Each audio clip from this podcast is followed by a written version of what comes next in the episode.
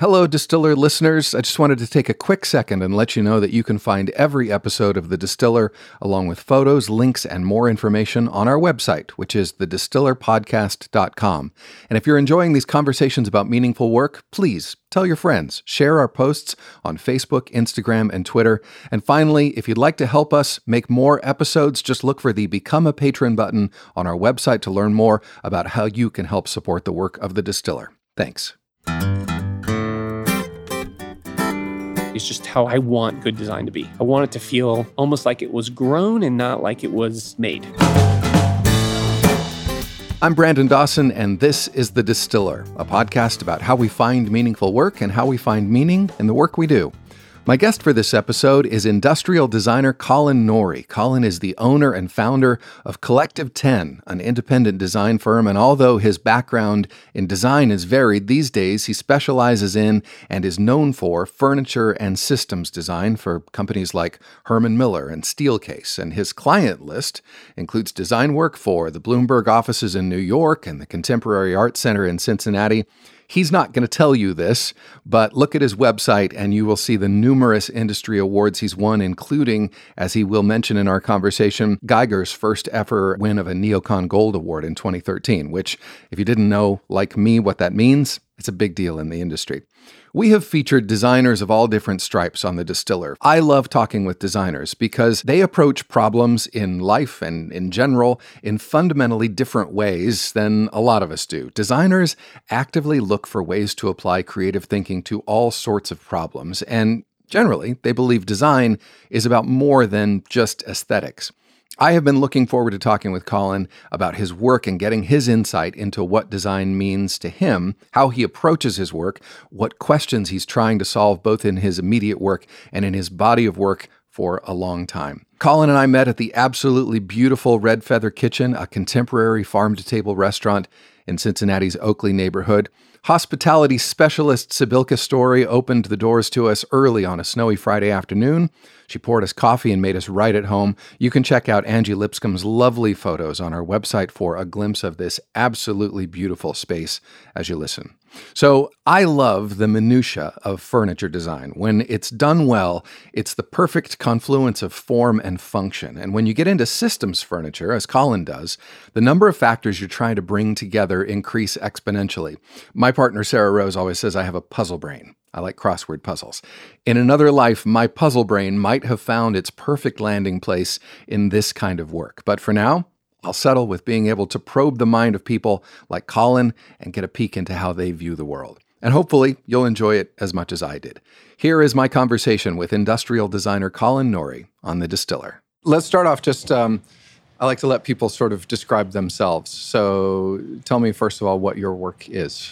So um, I'm an industrial designer um, by training, and uh, I do a lot of product design, primarily in the in the furniture industry. So I came from a family of like architects and engineers. So it wasn't like, um, and I was actually planning on going to medicine. Okay. Um, so somewhere along the line in high school, got down this path of like, well, maybe I don't want to do that, you know. So a friend of mine introduced me to this weird profession called industrial design, which I'd never heard of, and uh, so investigated it more and found out that really loved it. Okay. You know, I mean, I love the. To me, it was this um, really nice blend of like the visual arts, science, business. It was like a little bit of everything. Yeah. Um, and I think that like I think a lot of my family was kind of wired that way too. So I just that's how I saw the model, you know. Right, Um, right.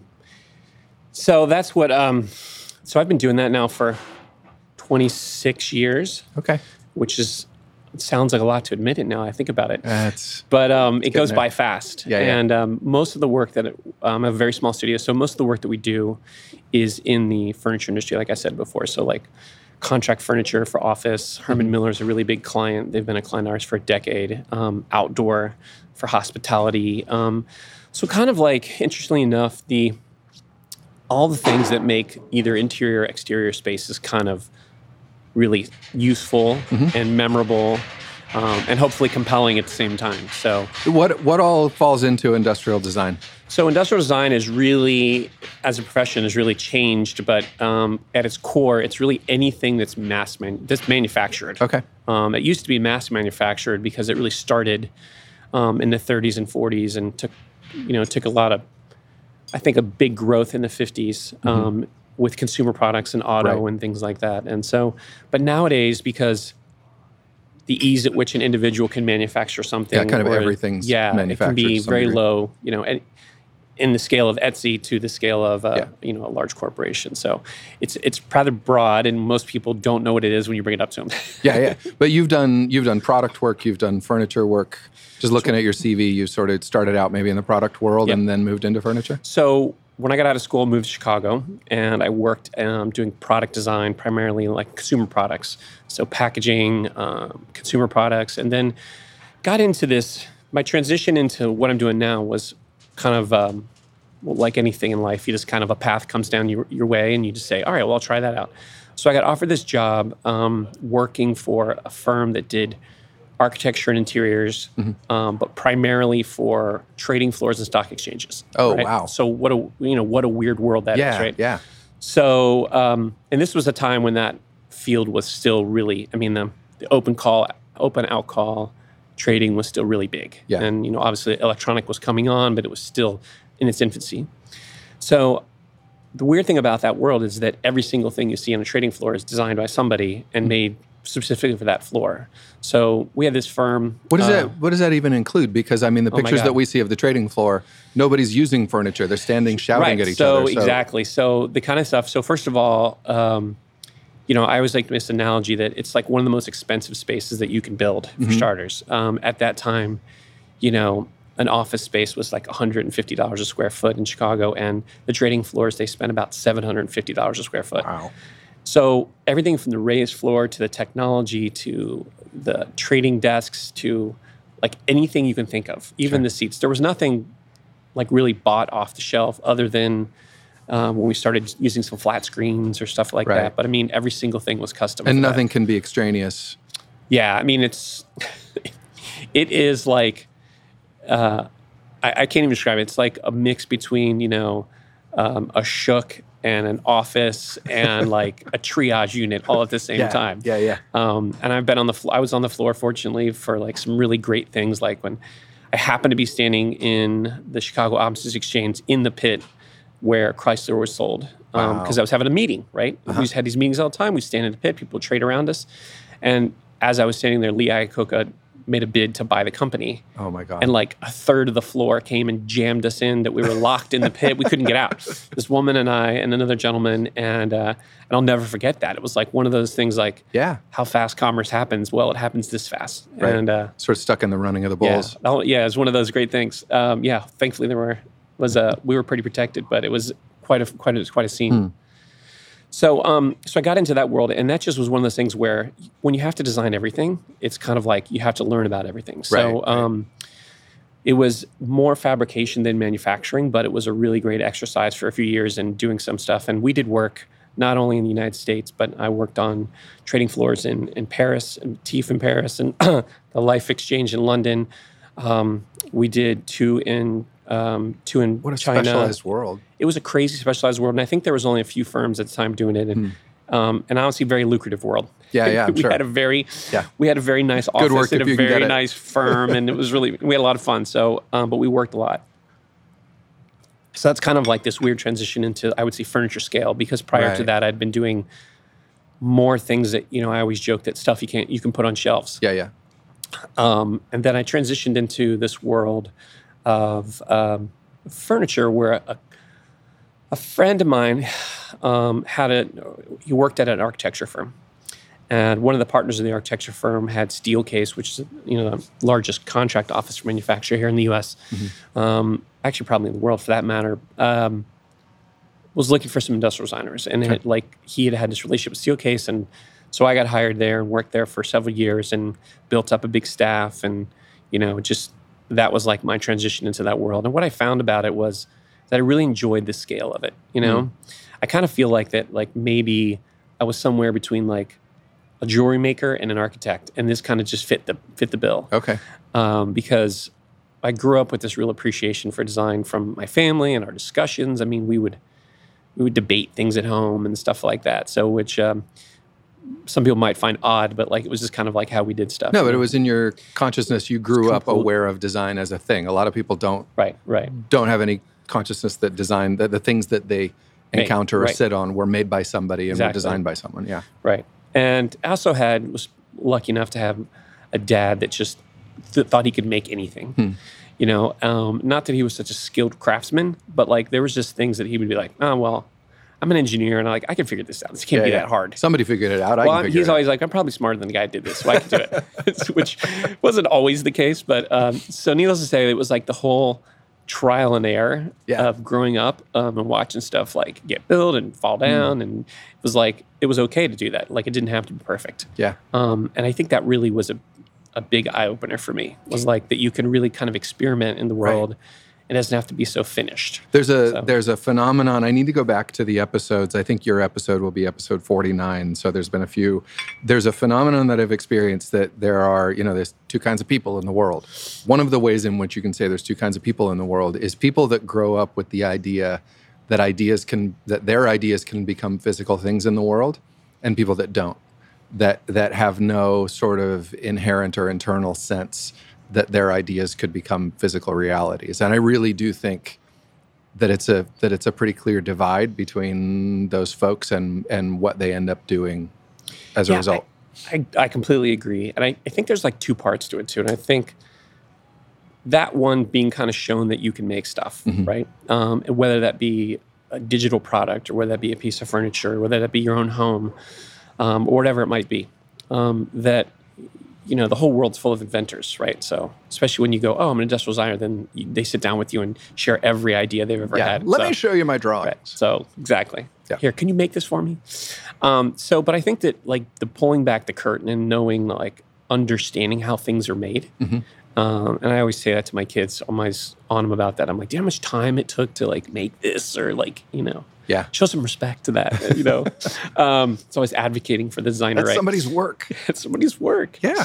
So I think that like pulling that back and going that like, yeah, it doesn't just magically happen. Mm-hmm. Like people don't just go, oh, there's glasses in the world or there's chairs in the world or, Yeah. you know, there's a lot of time spent into things. Probably more time than people really fully imagine. Right.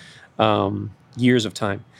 I think that like what's cool about that is once you pull back the curtain and say like, wow, I, I understand how that is, and that's truly what what I what I do as a profession. Like I just help people make stuff. Even the manufacturers we work with now, you would think that oftentimes that they're like, oh yeah, I totally know how to do this. You know, we make this, we sell these products. Um, but when you do something that's slightly different from what they what they normally how they normally produce something, it's like derails their system, right? Right. Right.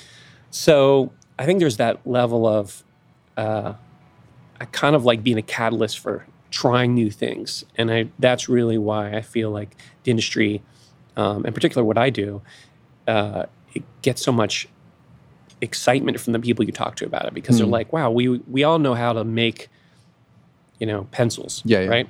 But like, how can we do some make some new writing device that's as cheap as a pencil? Mm-hmm. Like, I have no idea how to do that. That's what they would say. Like, can you come up with some ideas?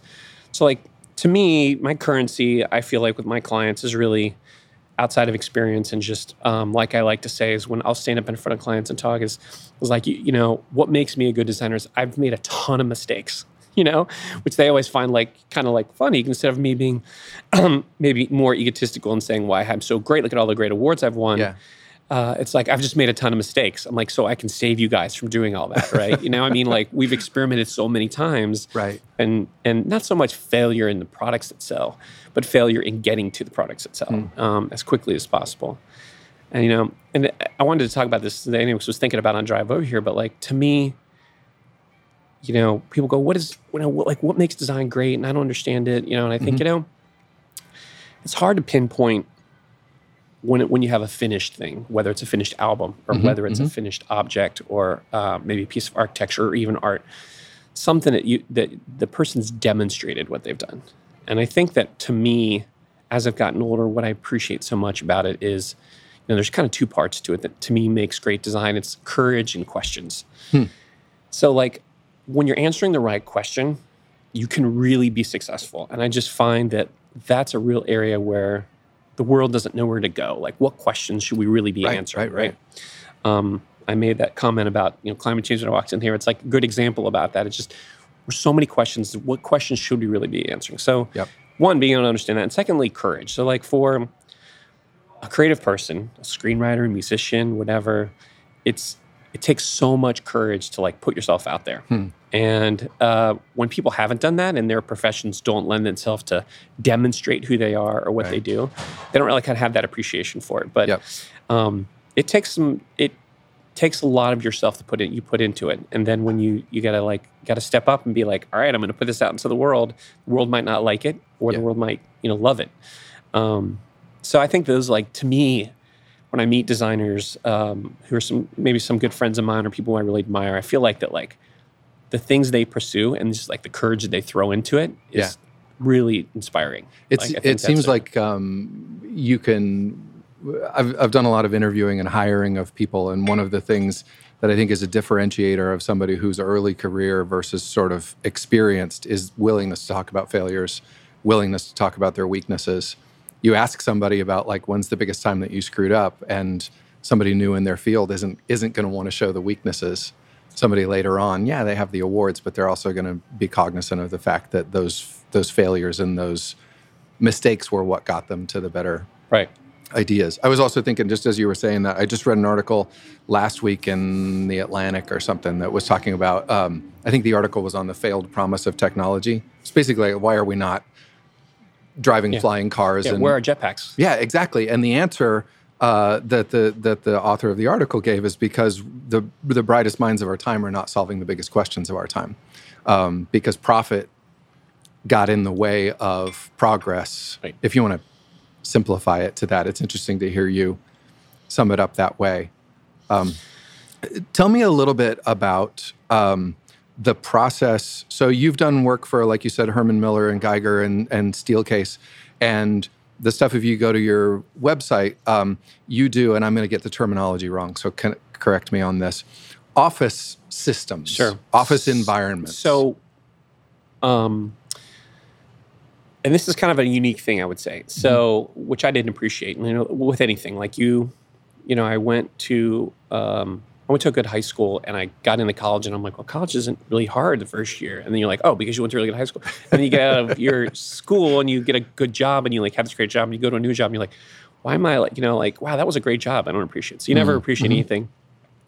So I had this position in Chicago, and we were working. This was when I was we were working consulting for companies like Steelcase, and you know they make um, the way that industry was at the time uh, was set up is it about it was like thirty percent of their sales would be in systems furniture, right? Okay. Now they're known for that more because it's a it's a bigger thing. It's like an architectural. is that the name for it? Systems furniture. Yeah, they That's- would call it systems furniture. Okay. Um, and meaning that like, uh, it would run internal systems like electrical and power and data Okay. and well well within you know do all this stuff. So it's kind of self sufficient. Yep. Um, so it's created like a micro architecture within inside the shell of the building, the one that you could reconfigure with some degree of flexibility. You know, people want to configure, but they rarely did. So it's a kind of a complex problem because how companies really start to think about um, at the time we were researching a lot. Uh, um, and not just myself. We were with a group of you know professional researchers psychologists sociologists. Um, you know it's really interesting. There was a, a a project that was part of this that we were looking at where we were talking about social networks in the office right so mm-hmm. this was the mid 90s Okay. right prior to digital social networking Right. and there was a woman, a PhD from Harvard, who had come up with this software that actually tracked how we interacted, you know, a group, hmm. right?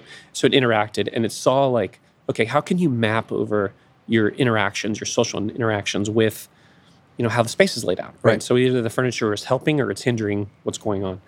So which was, I was like, oh my God, is the greatest thing ever because I can really understand at another level Designing for Designing people's for actual people, interactions. Yeah. because really what you're doing in, in, in a systems furniture world is you're not really designing objects you're designing settings you're designing the work setting itself you know and everybody has different work styles to a certain degree um, and have different need sets but at the same time there's you know relationships that are really strong um, and that need to be accounted for so like at that time we were really looking broadly at not just how to make a product, but really about how to lay out a space and how to understand work. So we spent a lot of time talking about works for years and years. And out of that came kind of this a little bit of an expertise in saying, here's how we could build a system in a way that could afford for this group to work that way. Maybe not for everybody. Um, those days of the yeah, probably in the 1980s where it was like a universal setting and everybody got like the same right. You get the same cubicle and all cube that or the same that wasn't office. that was not at all what we were talking about, but that was a reaction to that. It was like, okay, this industrialized pattern didn't work. Yep. So we need to make something that's more bespoke and more tailored to the company. Mm-hmm. Um, and we even see that took off farther and farther, and people use companies like Google for as an example. But quite honestly, the things you're seeing office design today has been around for 20 years. Yeah, it doesn't seem like it's No, it's it's it's new Changed to the, much. a generation coming in. They get excited about it, but like, I mean, honestly, there's ideas that we that we have in sketchbooks. Probably, I still have of stuff that people are like, "Oh my god, this is the greatest thing." And I'm like, but they "That's just like, took that long to sort of get into the collective consciousness or I think there's a couple things. One is companies are slow. I mean, it's a big investment. So yeah. you know, most companies' two biggest investment, two biggest expensive expenses is their is their people, their salaries and such, and then their real estate. Yep. So like when you invest in your real estate and you make it a certain way, you're not really doing it in a way like, oh, let's experiment and next year we'll you know, change it and do it this way. It's like we really want to think it through. Yep.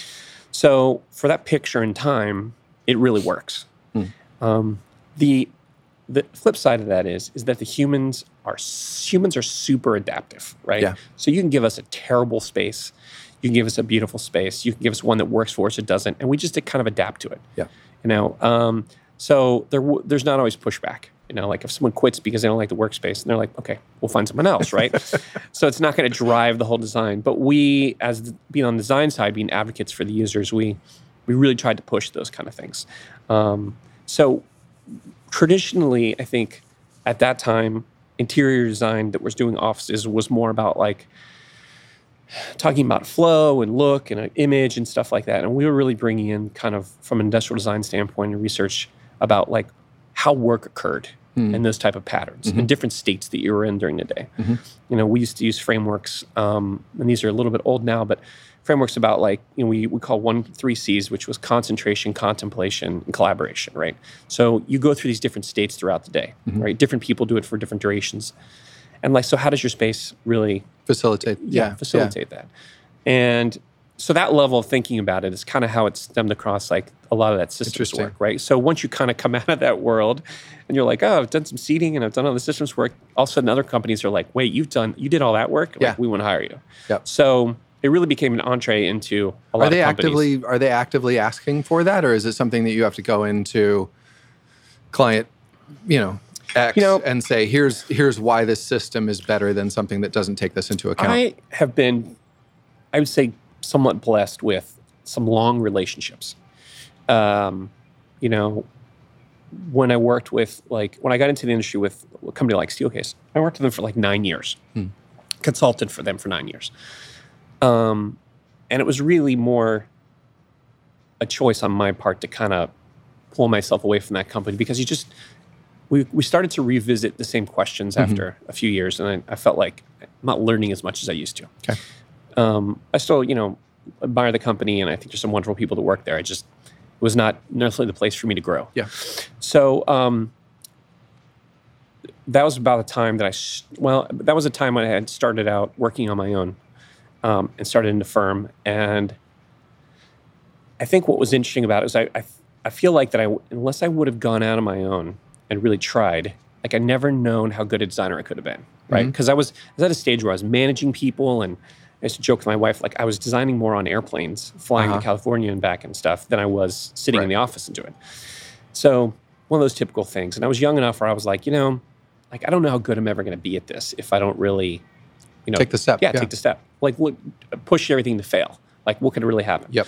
So, um, so yeah, so it was that decision, and I honestly, it's like I still vividly remember it. I was literally flying into New York, seeing the Statue of Liberty because we were going around Manhattan. Its sun was setting. It was like one of those crazy things. I'm looking out the window. I'm going, "All right, I'm going to do this. I'm going to quit my job and I'm Wow. going to do this. That's the moment of and I, I still, I can vividly remember it. Like I just had this feeling just talking about it, like it was of that sensation of like fear too. Yeah, you know, yeah, like yeah. triggers your fear instinct.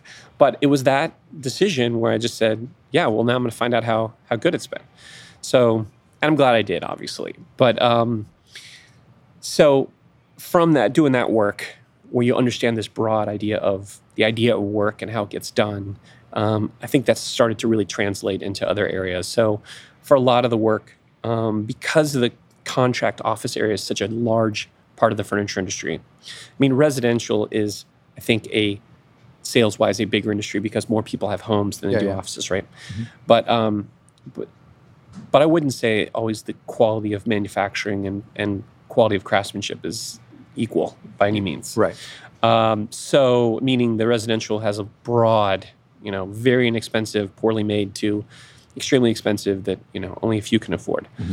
Um, we really worked hard to have products that last, that were, you know, won awards, that like were really defined what, what that category was, and um, Well, because the stuff that you're going to design, I mean, I got to think the difference, one of the large differences between consumer home furnishings and office furnishings, that stuff's getting used all day, every day, year after year Right. by hundreds, if not thousands of people. It has to not only work and facilitate the work, it has to hold up, has to be somewhat designed so that if something breaks, it can be replaced Yeah. easily without replacing the whole piece. And that's part of what fascinates me about what you do is like when I start to think about the questions that you actually have to answer beyond whatever the the surface level questions might seem to be. There's a lot of minutia that doesn't. there is, you know and I mean? And this is the world of, you know, I joke this is kind of the world of the physical world of manufacturing, right? Mhm. So um, I have lots of friends who do um, design in the digital world, right? And, you know, they're fascinated by what we do. And I'm also like, boy, I wish that I could do that, you know, like in some ways. Like I Yeah. don't, because it's not my it's not my thing. I love the physical world. Right. Um, I love the idea of uh, being able to experience it in that way and share it with someone else like you and I are right now.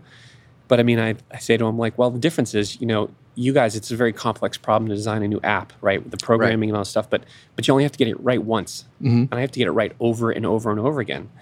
Just yesterday, I was talking to a client and they're like, you know, we have this product that's just selling like crazy. And we had to like so expand who we were sourcing some of the stuff from. Mhm. And because we did that, it's just derailed everything what we're doing. And now we're having to kind of redesign part of the product. And so, like, cons- success breeds more Yeah, yeah. difficulty. Yeah. Um, And the, the inverse of that as well is that you can design that app, and if it if you release it and it's not perfect, you can you can release a new rev. right, You do this with your right. with your line of an office system. It's Right. got to work out of the box. You don't get It another does. chance to Like do version you s- 2.0. It's right. If you sit on the chair and it breaks, Yeah. or you fall on the ground, you know, you, you could be liable. Where, Right, right, right. You know, if my app doesn't work 100, percent you just write a, you know, write a mean review. Right, So right.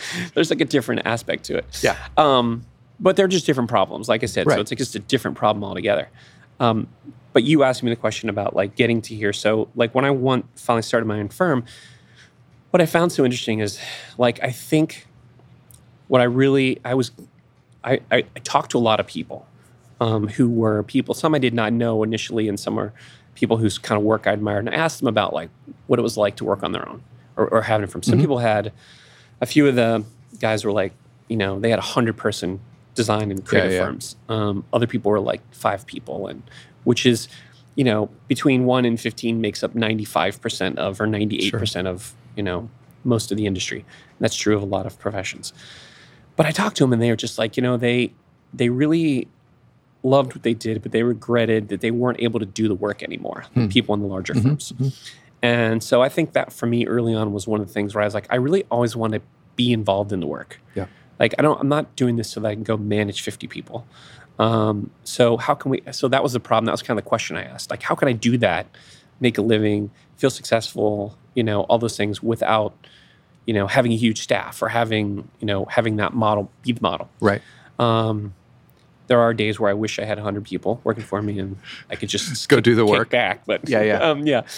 So, so that was kind of one of the impetus of it. And then because I really, I loved, I wanted to see what I could do, you Mhm. know, um, I went through, you know, I think my education and early in my design career, like admiring someone other people's work and being like, well, how did they get to there? Yeah, You yeah, know, yeah. Like, how do you get to that, that stage?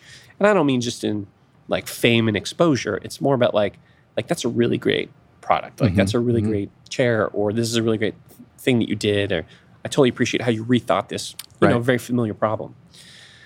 The challenge with mine, with what we do a little bit is they're it's a it's a very accessible and familiar context in which your products live. Mhm. So uh, whether it be like a restaurant like we're in now or your home, but I think that it, the need for striving for some level of reinvention or uh, innovation, even at a micro level. By that I mean maybe it's the material, maybe it's the same sustainability, maybe it's how it gets delivered, maybe like all those things. Yeah. I think there's so many opportunities still to innovate in that area Hmm. that you know, people are like, "Ah, you know, how many more chairs do we need in the world? And it's like, Yeah, well, right.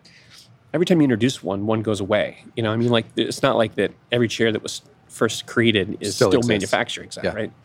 Um, but in the same regard, you know, why is there museums full of all those chairs that were designed in the past, and there's not of you know watering cans that have been designed since you know, like so. It's like there's there's a, a value to it. It's an intimacy that Hmm. exists, um, and I think that physical intimacy is one of the things I really love about Yeah, yeah. this industry.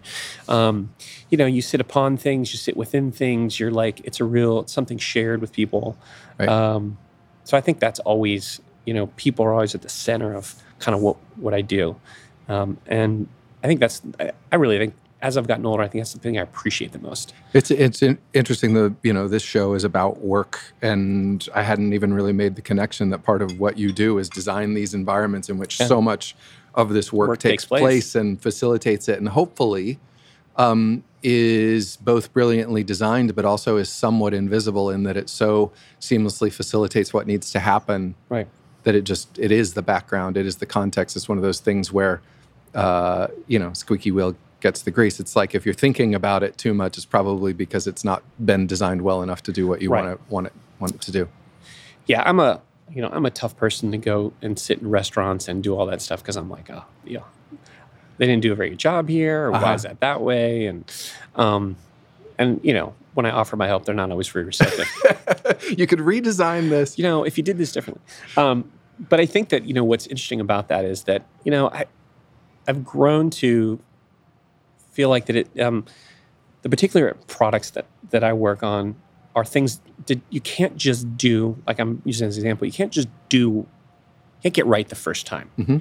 Right when you're a young designer, you're like, I'm gonna design a chair. You're like, you know, there's like a lot more to it than just you know drawing one up or Yeah. building one or whatever. I mean, not only in the comfort of it, but the longevity and the wood sourcing and understanding what's you know going on here and where it's coming from. And um, and I've been uh, I've seen very high tech manufacturing, and I've been to you know Southeast Asia where we're building everything by hand. Mhm. Um, some of the outdoor clients, and it, what's so fascinating about that is that like we're all this need for product, the type of product we're doing, uh, just exists for everybody, Hmm. right? Now, every culture kind of has their own variation on it, you know? Like the chair um, is a kind of a new artifact in the world where most people sat on the ground, most people sat Yeah. on pillows. I mean, entire countries and cultures didn't have real furniture in this course that, you know, from a kind of Western European model of like we sit at a chair, we sit at Yep. a table, the formality of it.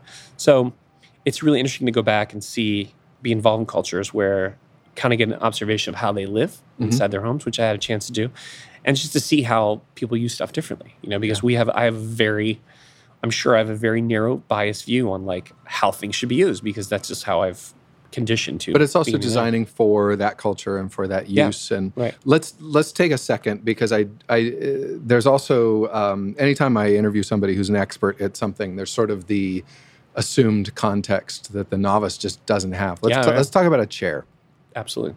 Let's talk about uh, you know an Eames chair or like you know just pick a pick a chair. Tell me why. I'm assuming you probably have one in your head even as I say that. Mhm. Tell me about that chair. What went into what what do you imagine were the decisions that were made in the design of that chair and why is that chair both functionally sort of perfect and also a work of art? How do you how do you think about that? Well, I think there's some criteria, you know, and, and I, hopefully, like, I give you some criteria to think about the chairs that you're going to experience, right? And and there's a lot of great ones out there, and not just as uh, just as objects and artifacts, um, and also representative of a time. Mhm. So they were an embodiment of something that was going on. So when we talk about, you know, what's the nostalgia behind the Eames stuff, which obviously Herman Miller's a proponent and manufacturer of all that work in the 50s there was like this real drive to kind of push consumer manufacturing right And ironically, what the what Charles and Ray and the staff were trying to do was produce very low cost, inexpensive furniture. I think they would be. It's not so much I, anymore. I would think they would laugh at how expensive stuff is now, but Yeah. or they would be excited because So they were trying make- to make it accessible, actually. they were trying to make it very accessible. Okay. Um, and I think that with the growth in the 50s and the early 60s, and the mostly the 60s, but um, of that that flexibility and that kind of like starting to experiment with manufacturing and um, you know so they kind of said well how can we do this and, and they were very much how can we do this on our own we can make our own presses Hmm. the plywood chair so those were things that were like embodied at the time with it, but they've kind of we've been able to translate them into the world today, right? Like we still I, I have some of those chairs in my home, and Mm-hmm. why in 2020 do I still have a chair from the 50 that was designed in Yeah. the late 50s? So because it still functions, one, Mm-hmm. so there's a longevity to it. So I think that one of the criteria is that like you look at a, an object like that and say, what's its lifespan? Hmm. Now, where we talked about technology, where technology can get overwritten with different versions of itself. Uh, seating the, and seating, as an example, doesn't really that doesn't really happen. Yep. Um, our legs are never going to bend the other way. You know, we're still going to need to sit. So all those kind of criteria. Now, there's a sense with with furniture that there's a, a fashionality to it, Mhm. where it can change over time to to kind of have a shorter life cycle, um, where something's more fashionable. Yep. Um, when you see a picture of an interior in the 70s, you're like, oh yeah, it's so 70s because that, like of all these things, Yeah. right? You have this idea. Same way with fashion and culture. So a chair itself, like well, just in the sense of uh, the chair you're sitting in right now, like the idea of duration has has something to do with it. Um, so the interaction we're going to have on it, right? So is it scaled in such a way that there's one person and it's it's a very formal sit? You can't like turn around and sit backwards on it. Is kind of predictive that way, but also the duration. So it's comfortable for a certain amount of time. So the classic you know, back in the 20s and 30s, the some of the original cafe chairs in Europe, right? I'll use that as a great example. Um, they were lightweight and stackable. Well, they were almost stackable. And uh, because the cafes were only allowed to have like four or five tables outside, Yeah. right? The streets were very small. So all those constraints kind of drove the chair design. Mhm. And they got these inexpensive chairs that weren't that comfortable. So why would you not make that's not such an un-American thing? Like why would we not make comfortable chairs, right? But they weren't that comfortable intentionally because they didn't want you to sit that long. Yeah. They want you to get up. Too comfortable. Right. You're going to They want be you there to move on. long. I'm not Yeah. making money if you're just going to buy one espresso and sit there all day, right? Yep. So I want you to get up. So there's an intentionality to it in terms of like I want to influence your behavior. Mm-hmm. So you have to really think about like how furniture starts to influence behavior, and that's when we were talking about the office, or we talk about outdoor, or you know, hospitality in particular. Mm-hmm. Like in that world, in hospitality, that's a big thing. Is how how do the spaces want to make you feel Hmm. right and i was sharing this with a, a client of mine recently was like the difference between like office and hospitality because there's this really blending happening in life in the in the industries where some feeling of residentials coming into the office and some of the performance levels of office are coming into the home and that's transitioning into hospitality in terms of hotels and stuff is that in the office contract world we talk about performance in products and spaces. And we talk about it in hospitality we talk about it um, in terms of motion. Like what is the feeling i want them to have Hmm. right? So when you come into a space you're like oh i want this setting to feel trigger a feeling when you walk in the seating to have a feeling and stuff like that so the products themselves are kind of manipulating Right. how you experience that right uh, so there's like another level to like it's not just a chair it's actually driving it's a key factor to like how you're experiencing the whole Shaping the experience, right? Yeah, completely. Um, and hospitality is usually a good example because they can be very intentional about what they're trying to do, right? Mm. I want this to feel really energetic, or I want this to feel very comfy, and I want it to feel like I don't know, very country, you know, like from an aesthetic standpoint. But all those things kind of contribute to the experience. Okay. So that's one is about d- just the, the the duration in which you sit, the intention of what you're doing. So like to evaluate a chair as an example, or your whatever you're sitting on this bench, is it like, well, what's the intention of why I'm here? Like, how's this making me feel? Right. Mhm. Um, when things are out of scale or in small scale, you know, stuff like that. It's like when um, an adult sits in a little kid's chair, like Yeah. we used to do when we were at kids are at Waldorf, right? Yeah. You just sit there and you have your conference, and you're like, it's such a funny experience. I loved it because I just thought, see how the adults act differently when they're in this these little Yeah, tiny yeah, chairs that we can technically sit in, but they're way out of scale for us. But it changes your whole experience, It changes it your demeanor. your experiences, it changed your demeanor. Right. Nothing else changed, but you sat down on the little chair. So Yeah. we're much more uh, able to be influenced by the products than people are conscious of. I think most of the time, and I think that's something I, I, talk about a lot, but I don't know if it's it's something that's easy to communicate. You know. Is that the kind of thing that with your clients, you, for anybody creative, there's sort of the level at which you pull back the curtain and the level at which you don't even try because you don't expect them necessarily to get it? Um, Do you know what I mean? Yeah, I totally know what you mean. Um, yeah, I think it's your audience. You have to speak to the audience that way. I mean, I have some interactions with like clients that it is we talk like in historical terms about Okay. those kind of things, and then other ones they're look at you blank face and say, Yeah. So wait, how are we going to make this? no. And How much is it kinda- going to cost? So you kind of have to meet them where they are, Right, right. Um, but I think that part of my, you know, it would be unfair for me not to share all that with them, right? Yeah. So either do it in a presentation form or a conversation over coffee or dinner. It's like really to try to get them so that as we do more work, that those questions and distinctions are in their head. And they know you're thinking about that and you're giving Yeah. that level of attention and Right. thought to what you're Right. making for them. Like, what's successful about this? Well, why is it successful? You know, when you when you're evaluating. So I'll get back to the question you had about how we how does something come about, like a product project, which would be related to that. But how do um you know how do we kind of make decisions about things? So in design, um, the the way our my work process is, or our work process is primarily about like we'll start with, you know, once we get like kind of a, some briefs are, you know, four or five pages that talk about the brand and give us all this direction. Well, let, stuff. uh, let me stop you just for a second because Yeah, it's actually a whole thing that I Oh, wanted. wanted I to wanted. I wanted to ask you about, and not because I want to derail you, but because I want to take one step back. How does so? Does it start with the brief? Does a does a Herman Miller job start with a brief, or Yeah. does it start with you've you've created something and you're and you're giving them an idea? The larger the company, the larger the client, the more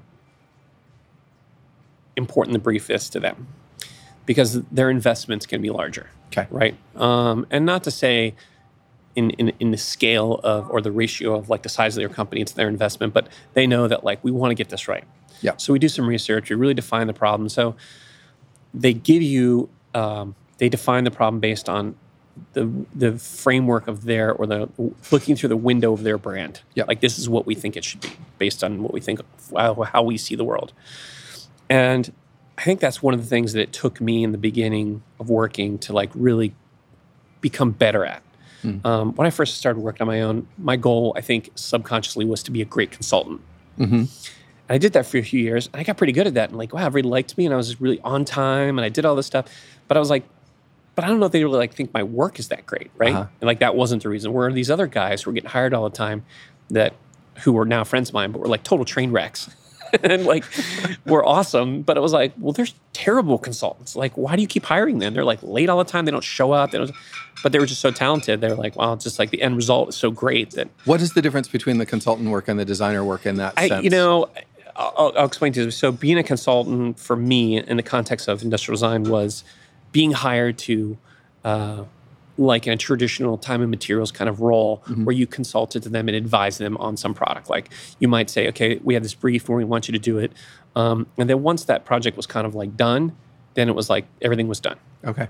So, the, for our industry in particular, which is not unique to this industry, but it's a little bit unique, is that the the other model that that I we use now, and I've made an investment in five or six years ago, maybe a little bit more now, eight years ago.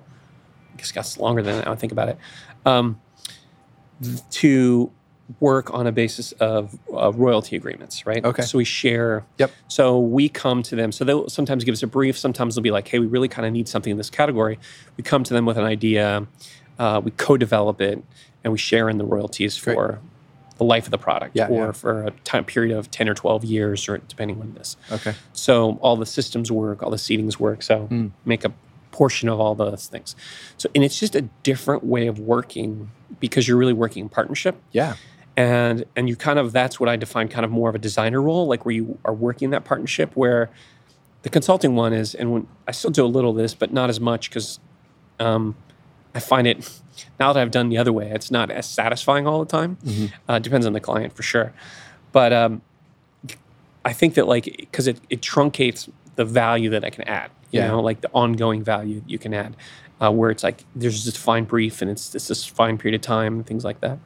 I got to So- imagine as well that it changes your level of, uh, of investment in various factors.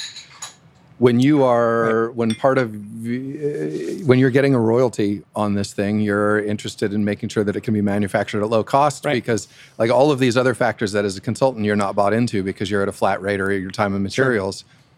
When you're getting royalties off it, you're getting royalties off the profit that comes from that. Exactly, and you're. It's amazing how both how much more you're both invested. Yeah. Right. Um, because you both have some skin in the game, right? Mm-hmm.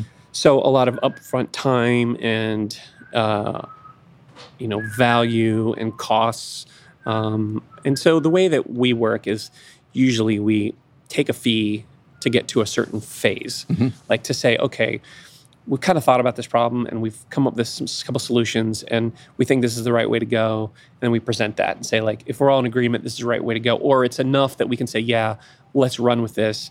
We'll get some people help develop it and whatever. Yep.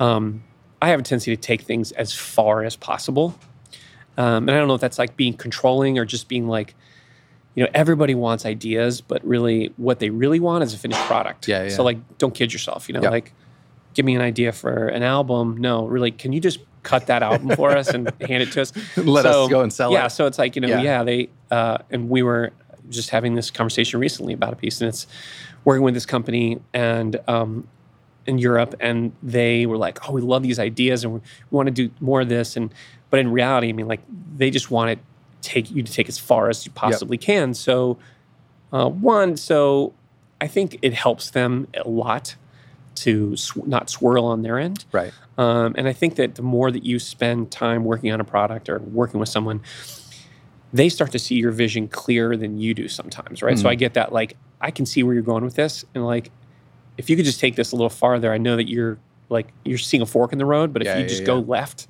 like, we're totally going to be able to do that. And, Right. you know, so There's got to be some risk in that though too, because Sure. if you use the album analogy, they're very happy for you to finish and deliver the album as long as they like it. exactly. If you go, if you take it all the way to the end and it's not what they wanted, Well, then So here's the thing about being a great consultant, right? Is you check in all the time and you make sure your clients are happy. And this is a completely different world, right? Um, in the sense that, like, one, like I said, I'm kind of lucky to have some long term relationships. And so those are people who have done work before, and even not so, I've done work with the company. So, um, and I've kind of reached a point in my career, in my small little industry, where I have name recognition and won enough awards. And it's not like I'm not an unknown. Yeah, I there's I a don't level have to do too much proof of concept anymore. Yeah.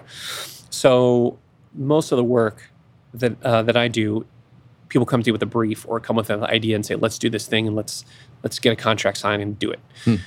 Every before it was, "Hey, you got some ideas about you know?" They're still feeling you out. yeah, So I fortunately passed the honeymoon phase with everybody, and we're uh, we're, we're fully into you know just doing work and having Yep. fun together. But um, what's interesting about it is that like you know I was saying you have more skin in the game, but at the same time there's a lot more risk, Mhm. but a lot more reward. Mhm. So you know, um, I have a very small studio and have no intention of having 100 employees. Mhm. Um, and we're very profitable because we've made that investment. And it's a it's a scary thing to say. You know, I remember, like I said, it was probably like seven or eight years ago, and I just finally said, like, you know what, I don't want to be consulting when I'm like yeah, 65 years old. You know, like although I could probably add a lot of value. I mean, I just I don't want to be doing this type of business. yeah, yeah. And so, how can I do this in a way where I can add a lot of value and I can reap a lot of future rewards in the process? So, I find companies that have great sales, Mhm. um, they have great sales staff. Those are things, the questions I ask. Like, that's a real unusual question for, oh, a designer, like, you know, how well you make things. I'm like, well, I can help you make stuff and we can always make it somewhere else. But at the same time, like, what are you going to do with it when I give it to you? Yeah. Right. So you really look at the business as a whole um, and you evaluate them as much as they evaluate you. But when you're consulting, you're like, hey, I'm going to throw some ideas at you. I'm going to get them developed a certain way. Yeah. And then we have to do that. So Hmm. the, the big difference for me is, is I'm a um, big advocate, a almost relentlessly big advocate for we have to make it. We just have to prototype, like all the time. And Can't all be theoretical. Well, right. I mean, we can't. You can. You know, I can do renderings all day, 3D mm-hmm. renderings all day on our computer, and animations, and all that's great. But until we start building it, it's not really. Uh, it doesn't really. The learning really is not starting in a big way. Yep. So, and that's learning for everybody. Mm-hmm. So even people who don't really have the necessarily distinctions about products that you know someone in my profession might. So, you know, we try to prototype. We do a lot of 3D printing, full scale and mm-hmm. at scale, and mm-hmm you know, studio's full of littered of parts that we've kind of like, oh, I want to, I need to see what that leg looks like. So I, because you want to interact with it, you want to sit in the chair, yeah, you and wanna, I want to do it as, as yep. quickly and as efficiently as we can, and be able to make those decisions. So try to make as many decisions, like in things in a physical form, um, because I think that's where really the, that's kind of the fun part of it. Right, yeah, like yeah. once we've kind of like, we feel like we've solved the problem pretty well. Mm-hmm. Executing that next part um, is really like the fun part of it in a way. Right. Not that the other part's not fun. It's just uh, sitting down with a blank piece of paper uh, would would drive some people to probably to suicide every day. But yeah. like you just have to you know get over that, right? You got to start again. You just got to start again every time. Every project, there's a beginning. Just, there's going to be a blank piece of paper to start with, and uh, and you think they're the same questions. You're like, well, I've kind of looked, this, and it's not. Hmm. You know, the questions are just there's always a little variation on them, or time has gone by. What have you, because obviously looking at your website, you've won a bunch of awards, your client list is amazing. What, uh, what piece of work have you done that you are most excited about, most, most proud of, that you feel maybe, and maybe there's aren't the same thing, is the truest representation of who you are as a designer? Wow. Um, wow. It's, um, it's funny because I feel like you know, it's not that I'm not proud of the work projects that I've done so far, and I, I, really wouldn't share them with people if I wasn't like proud of them. Mm-hmm. So all that stuff I've been pretty proud of.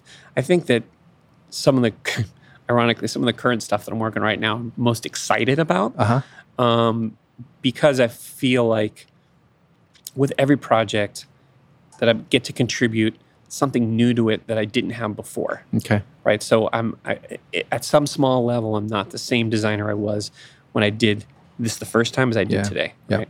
So, and that's probably true of a lot of people and a lot of things, but I Hopefully, just, I can if really, you're learning. I can feel like that's going on. Um, and I think the speed at which I'm able to get to, um, I, I get to, here's the speed at which I can get feel comfortable with ideas, right? Yeah.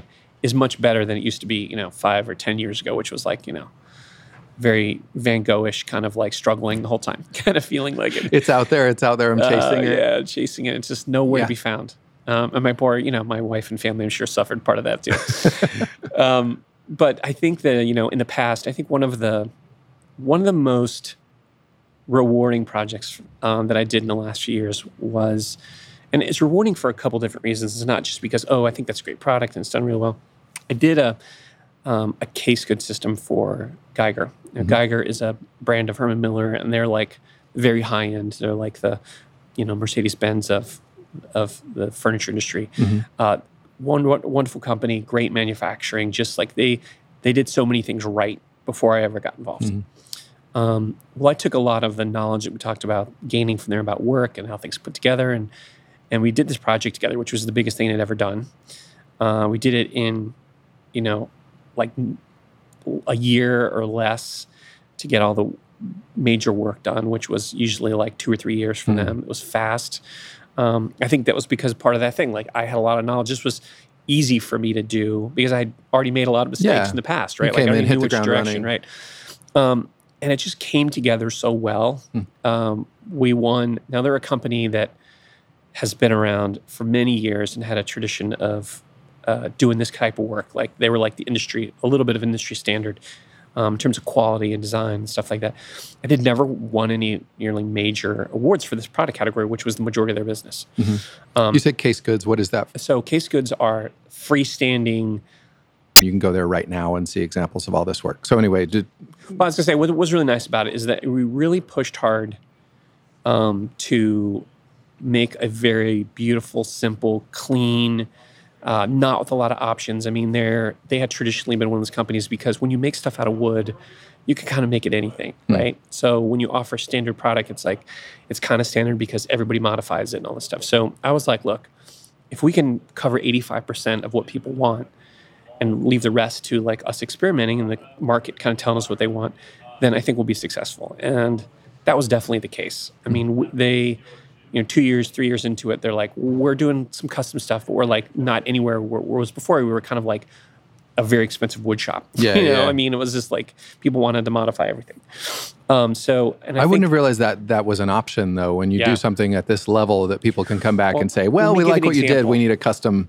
Let me give you an example of the the product. So the product, um, uh, obviously, it was beautifully made, um, and we did a really nice job of kind of creating some innovation in the planning of it where it needed. In a traditionally very conservative kind of market, like for private offices, and this product went into the open plan, and it was primarily for like uh, law firms and insurance and financial. So very, uh, I'd say, high end businesses, right? Yeah. That were very image conscious. Yep. Uh, where the lawyer. So, but to do a private office, a normal standard size private office, you know, an individual workstation that like Herman Miller might build might spend a person might spend like three thousand dollars per person, chair and everything like that. So to do one of these work settings in the private office was about twenty five thousand dollars. Wow. So I mean, and you know, these lawyers are partners, and they're like, yeah, I want. And a lot of times they're just given the firms like, we're giving you thirty grand. You can put whatever you want in your office and that kind of Yeah. stuff, right?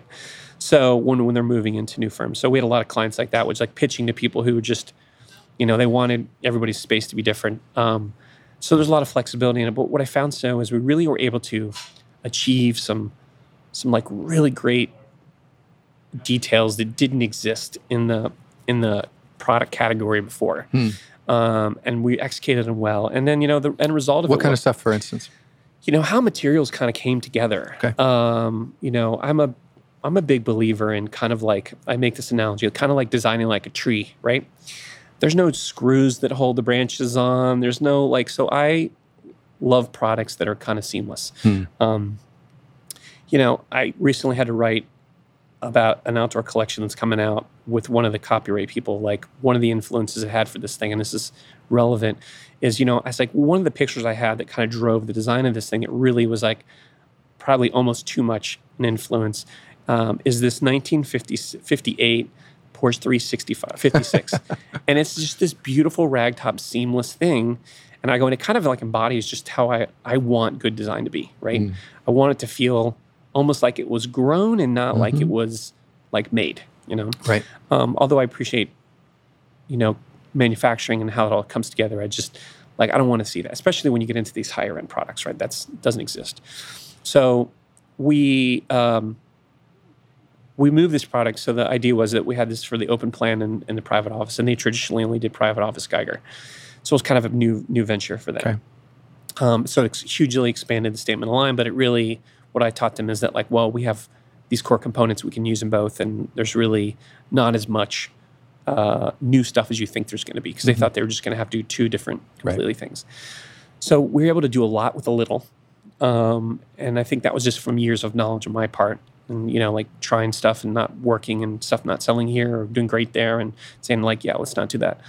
So it was been really successful for him, uh, which has been fantastic. But you know, we the, at the award show, the, show that uh, NeoCon in Chicago, which is a big contract furniture show um, every year. So when we launched the product, we won the gold award for the show. Hmm. And they had never won a gold award before, which I didn't wasn't aware of actually. Someone told me that much Wow. later. So and I just remember thinking like as I came back to the showroom and they were all like so excited and I received the award and blah blah blah. And they were just like they were so pumped. And I thought to myself, like, like here's a thing where just how hard we worked for a whole year has it enlivened this company Right. and just still today we still talk about it you know like talk about the product and things that we've done and projects you know i get salespeople just randomly I haven't talked to in three years sending me photos of this job they you know won. And so it just it's kind of fun in the sense that like you getting i get this feedback about how all these things we worked at like are really impacting a lot of people. Right. um, we had to we actually had to redesign kind of their manufacturing process a little bit to do one of the things Um, so I got to spend a lot of time with the people who made it, and I, you know, so it was just really as a as a project from start to finish. It was really cool to um, not that it's even we're even done with it, but um, to meet the people who made it, the people who were selling it, to Yeah. like have that intimacy along the whole spectrum, which is kind of a nice rare thing. You don't get to do that with a larger company, and Kind of best of all possible Yeah, worlds. I mean, really- like deep work with the people. I mean, people. they hired people just because they were selling so much, and it was just like really felt good that like you know an impact, right? Yeah, yeah, yeah. like yeah, I think it's a beautiful thing, and I'm and I'm really proud of. Um, I think the things that I tried to pull off, and that we pulled them off, and it was like the, I think I'm really proud of that. But I think on top of all that is the influence it had on the people in the company and stuff like that. So it's that's a cool thing. Yeah, You yeah, know, I mean, absolutely. you talked really about the the Porsche. What are the areas? Are there are there areas of design that did you have three or four lives you would like to get into automotive design, or like what what's You the know- sexy stuff that you don't get to do but that you really enjoy I learning mean, about? I think a, an automotive project is a really unique and interesting project because, you know, it's a chair on wheels. Mhm. I mean, think about it. That break it down to its fundamental thing, right? So, but there's so many factors that are so different because everything that I think I design is all about um, rest, relaxation, and you know, comfort, right?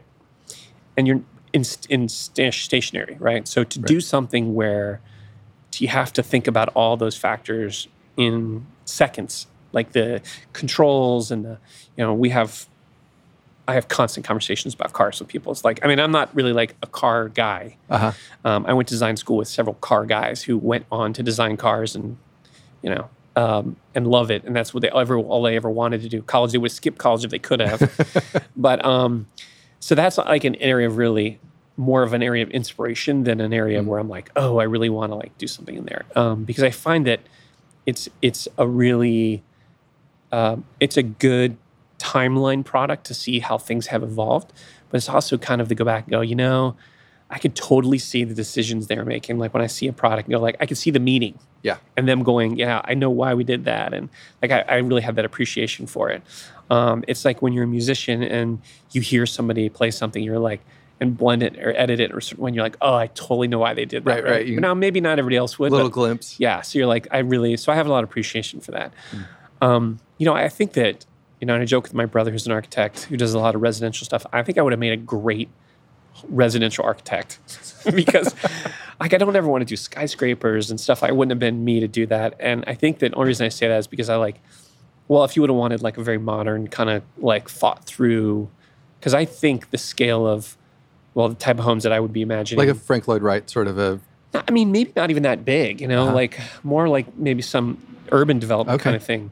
But um, because I would treat it like a product, you know, Mhm. like I would just, that was one of my frustrations. I think probably I didn't become an architect because I saw a lot of, uh, I think the tolerance of mistake is like, was higher. Like, Mhm. oh, you know, yeah, there's stuff that's in code, but like that's not right. And well, we'll just deal with that. You know, like, like no, you don't do that. You know, I mean, the, in our manufacturing world, it's like millimeters, right? right. and they deal in inches, which is a pretty big difference.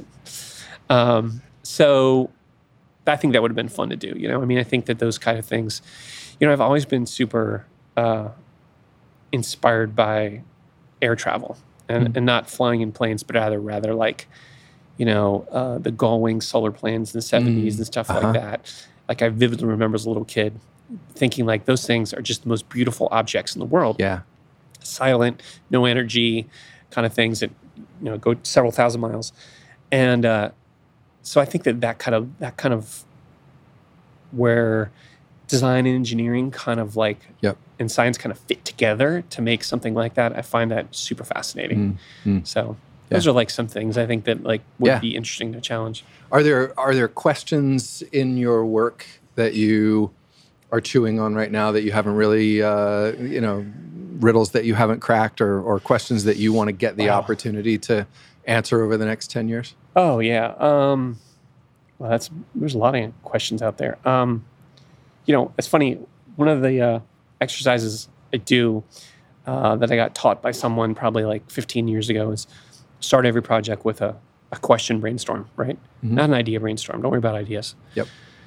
So do this thing where just like I have this huge whiteboard, like a full wall whiteboard in a studio, and just like fill it up with all these questions. You know, a lot of the questions may be not really relevant or ones you can't even really solve. Mm-hmm. But what I find is that there's certain questions that keep appearing Mm-hmm. as I go through different projects. They like how that get back up there. You know, Right, is that right. just my subconscious or?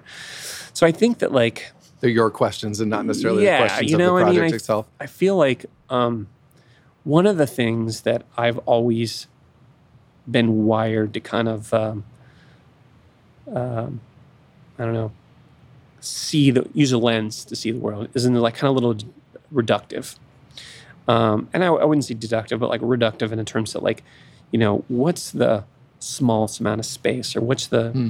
most minimal amount of tools or what are the things like where the artifact or the space becomes you know more precious because it's more well designed. So that's kind of the analogy I was making about residential architecture. Yeah. Like I wouldn't be, I probably wouldn't be great at doing a city block or urban planning, but I'd be awesome at like just you know somebody's small house um, because I think there's a level of intimacy to that. I think that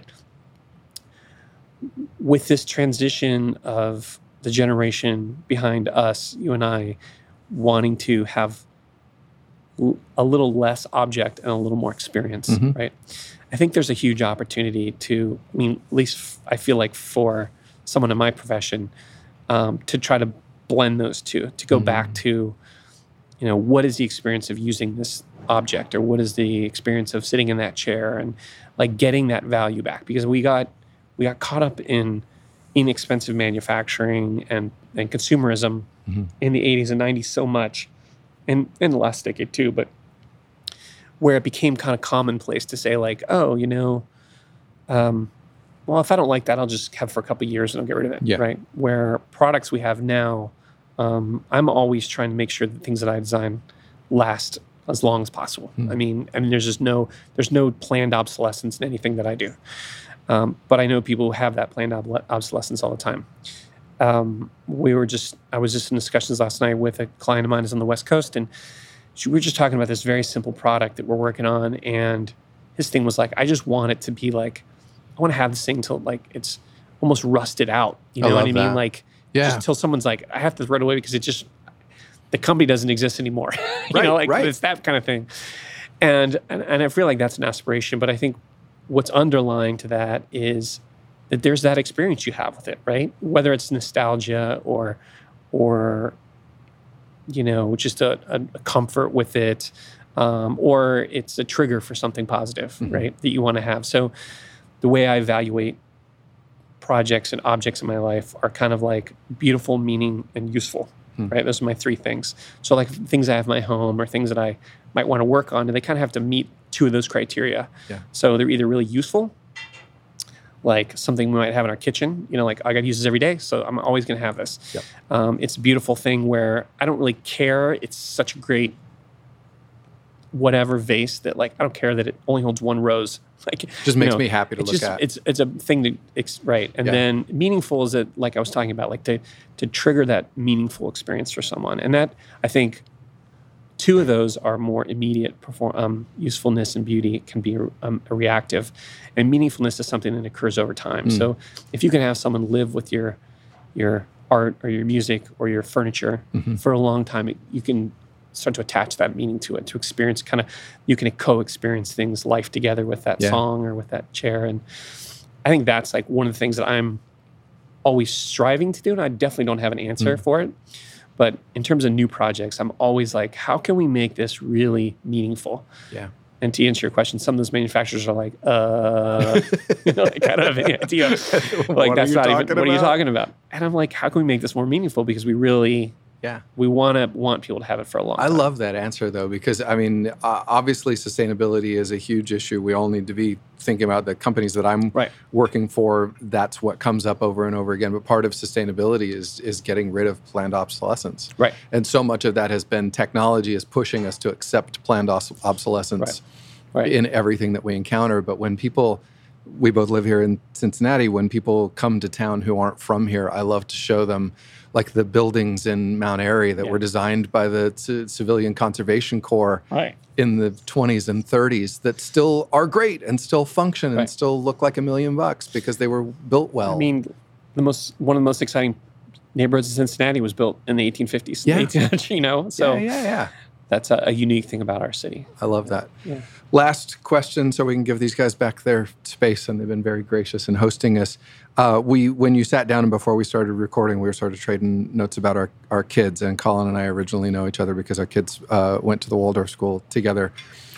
What do you, um, what do your kids think about your work? How much um, discussion do you have with them about it? And what do you think that the way that you approach your work is teaching them, either either consciously or unconsciously, explicitly or implicitly, about work and about what they can do?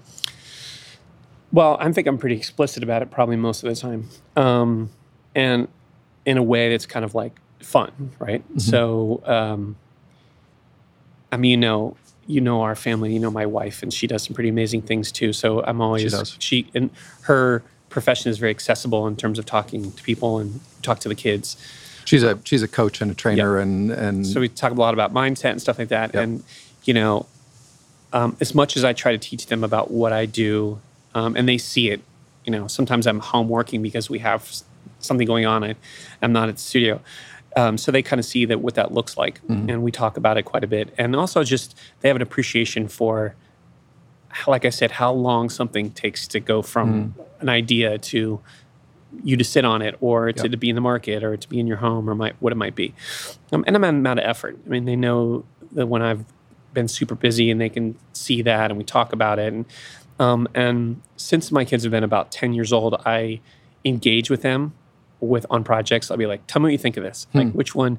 And it's it's not most of the time they actually offer some pretty interesting insights because you know, like anybody, you get locked into seeing yeah, what you want to see. Um, so I'm really good about like, hey, what do you think about this chair design? Like, which one of these do you like better? You know, I'm sure the client's like, oh my god, your you know your 15 year old son is picking a chair for you. No, it's about like engaging him about it. it's your secret weapon. and I also teach them about, you know, they ask me often um, because it's so accessible that we'll go somewhere and go on vacation or we'll go to a ho- restaurant or something. Like, Dad, what do you think about the furniture here? Like, what do you think Do about they- that space? Yeah. Yeah, I mean, you talked about growing up in a design oriented family. Yes, we try to carry a little bit of that tradition Yeah. Hmm. on for sure. You know, I also make the analogy when people talk about how, you know, uh, I joke with my family and my wife when my wife's like, "Oh, I had this great seminar and there's 400 people there and it like changed their lives and all this stuff," and I'm like, "Yeah, big deal." I'm like, "If it wasn't for me, you guys would all be sitting on the floor." I love it. so I'm always like, "Yeah, don't undervalue me either." But um, There's some context. yeah, so no, I think that they, you know, they know. I, I think like, you know, the idea of saying you're a furniture designer is like um, a misunderstood, you know, analogy for what it is, and that's why I like to use the word industrial designer because it's not all I've just done is furniture. I've done other things too, but um, so yeah, it's, I think it's part of our. I think that creativity is part of our kind of DNA in the family for sure. I So- love it. Yeah. Well, they're they're already doing great things. So uh, whatever you're passing along to them is seems to be working. Thanks, man. Colin, thank you. This has been great. I love getting a little bit of a, of a peek behind the curtain into the work that you do. And for people, uh, you know, you can go see it all because it's all on the website at collective10.com. Thanks for the time. Thanks. This episode of The Distiller was recorded live at Red Feather Kitchen, a contemporary farm to table restaurant located at 3200 Madison Road in Oakley, Cincinnati, Ohio. Many thanks to Red Feather Kitchen's chef Brad Bernstein and hospitality specialist Sibilka Story for letting us in while they prepared for the Friday evening service. Red Feather's exquisite farm to table menu combined with the beautiful and inviting setting make it one of the gems of Cincinnati's vibrant dining culture and a great place for a great conversation. Check out our website for photos by the amazing Angie Lipscomb as well as links and more information.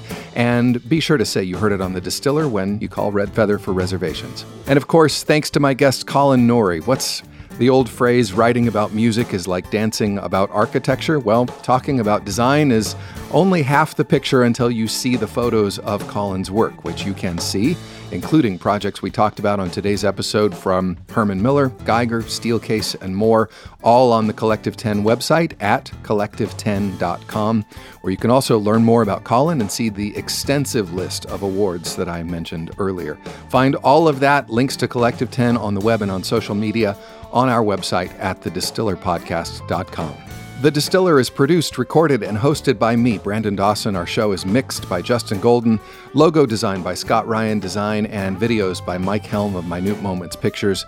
You can find The Distiller wherever you listen to podcasts. Listen and download every episode at thedistillerpodcast.com, where you'll also find links, photos of the guests, and a map of all of our show locations. If you enjoyed this episode, please tell somebody about it. Follow, like, and share our posts on Facebook, Twitter, and Instagram. And please do rate and review The Distiller on iTunes, Spotify, or wherever you listen. And if you want to help us make more episodes, just become a patron. Click on the Become a Patron button on our website for all the information. Until next time, I'm Brandon Dawson, and thanks for listening to The Distiller. Bye bye.